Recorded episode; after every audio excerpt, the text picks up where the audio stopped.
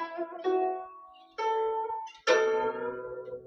三字经》原文：同光后，宣统弱，传九帝，满清末。